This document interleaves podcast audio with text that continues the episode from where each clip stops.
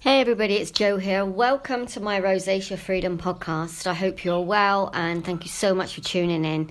Thank you so much for your feedback and all your emails. I'm so happy that you are not feeling so alone having found my podcasts and they are really helping you to believe in yourself and your power that you can heal and fade your face. It's all I've ever wanted um, from making this podcast and for all the work that I do on my little mission to guide rosacea sufferers to freedom.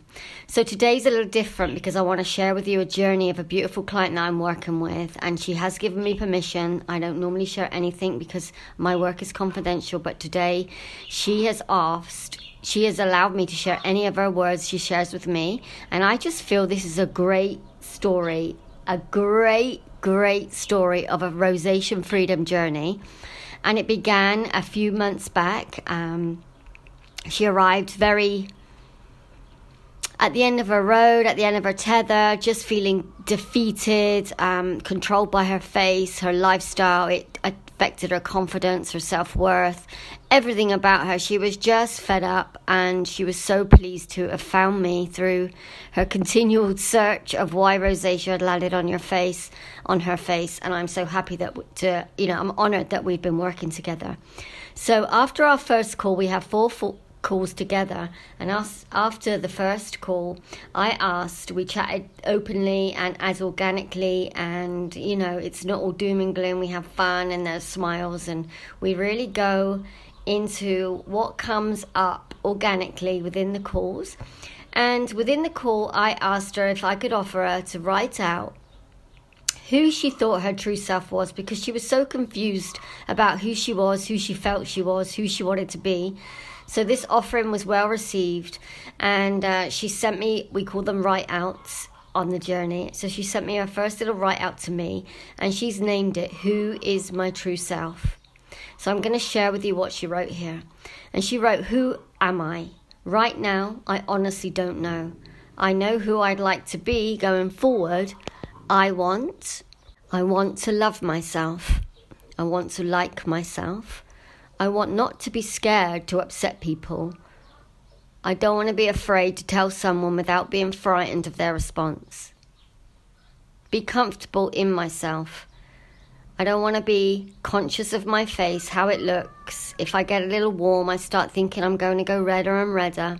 It's like I talk myself into making it worse, or people are going to start looking and staring at me.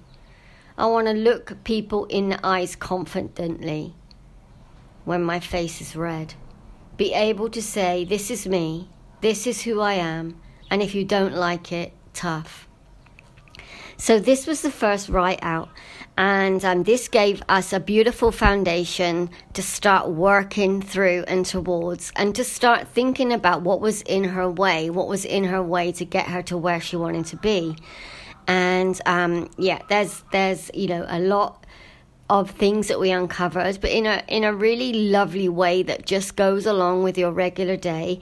And um, so that's the beginning of our journey. And I just want to share with you something that she wrote to me yesterday when I asked her to take a little reflection on how things are going for her and how where she thinks she's at. And it's just such a beautiful expression of how possible and how power filled you are in healing and fading your face, unlike the disempowering um, rosacea media and all the rest of the people that has told us that we cannot we have to live with this for the rest of our life and get used to it. So, as we flow through our journey together, we start to use words like deepening. We're deepening our connection to our soul, to our needs, to our truths, to our desires, and especially to who I am. This I am presence really comes out. Anyway, I we've been this is um, a little way down the line now. We've been working together for a little while. And I've shared previously on my podcast one of her expressions from how she thought her journey was going. And then this is the offering that she gave me last night. And she writes, This this is how I feel my journey is going. This phase of deepening feels so different because it does feel as though I'm trying and wanting to go inside more and more. And I feel as though there's layers and layers that go deeper and deeper. I don't feel frightened by this. I feel as though I want to take my time in building the relationship between my mind, body, and soul. I feel as though I owe it to myself to do this and do it fully and properly. I've tried breathing exercises before, but I've never felt as though I'm fully there. But I'm present that I am feeling all that's there for me. Progressing through this phase with you, I've felt more in tune with myself, and that has allowed me to fully embrace and start to feel what is there just through breathing. Just saying the word breathing makes me smile because now I feel that as humans we take breathing totally for granted. I feel we don't understand the importance of breathing, what it really means to breathe, the power of breathing in itself. When I start to concentrate on my breathing, I feel as though it stabilizes me, grounds me, brings my head into the present. I also know this is going to take practice, but for me, just to recognize this at the moment feels huge. Also, putting in to practice will be a learning curve, but that's how the process as a whole has felt for me from the very beginning. Learning about myself and learning to nurture the relationship between my mind, body, and soul. Just yesterday, I thought I am listening to my body so much more and checking in with myself also recognizing when I'm starting to drift out of my lane. I also asked her what her dreams and her wishes were for this this moment forward, and she says, "I believe I have started the process of what I've always wanted, in that I am learning so much about myself, and I want to continue. I want to carry every bit of wisdom you have given me with me forever, because I feel that it's the most precious gift in the world." To be at peace with myself and just be me is one of the biggest things personally. But I do feel as though I have taken a massive steps into doing this, but at the same time understanding that this is a life change. So, this is a beautiful share from yesterday. As we've been working through the process, the journey together, there are many, many tools that I have that I offer my my clients, whether it be breathing, whether it be there's so many tools I have through my own awakening and from just the beautiful gifts I'm gifted with to share through. And um, so we, I offered um, her a beautiful breathing exercise because she really has been asking me to like this deepening process. She's really fallen in love with it. And it's not as if it's sort of taken, she's still in her daytime job and still doing the things she loves and enjoys. But this beautiful consciousness, this awakening of, of her divine self is what I believe is why we are breathing, why we are here in this lifetime is we are living to heal. And um, so, this breathing exercise that I offered her, I offered her, I made her a guided meditation, and this is the result from that. And so, what's beautiful for me is that I can. I have like this beautiful. Um, we have this lovely uh, relationship together that has not only healed her, her rosacea.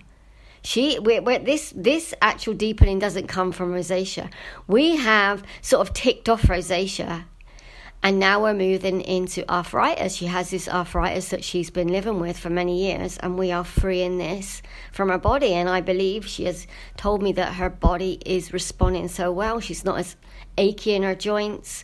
She's just more free and more flexible, has much, much more energy, and is being able to do the things that she just sat at one point in her life hoping and wishing and very sad that she could no longer do it. So, this is not this is about her freeing her body from the tension that she feels. So, this is the next stage of the healing process for her. So, isn't it a beautiful story? I really wanted to share this because this is what happens when you decide that you want to be your number one fan. You want to heal on your soul level. You want to make this beautiful relationship with yourself. You're absolutely sick and tired of searching externally for the reason you are suffering, for the reason rosacea has chosen your face. And this is the result of what can happen when you dedicate. And it is just something that I just cannot express. It's the best feeling in the world, as you can see from my client and me as a rosacea survivor. So I hope this this beautiful sharing today gives you um, I know that my client wants you to have hope. It wants you to understand that she came to this journey completely defeated and feeling like there was no way. She was giving me a chance, a trial, if you like. She signed up because she was like, I have nowhere else to turn, but there was something in me that sparked this beautiful flame in her that never ever died, and it never dies in any of us.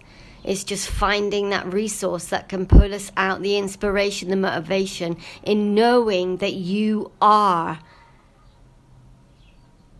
the reason and the cure for your rosacea. You are. And um, yeah, this is a beautiful story, and I hope you enjoyed it as much as I did sharing it.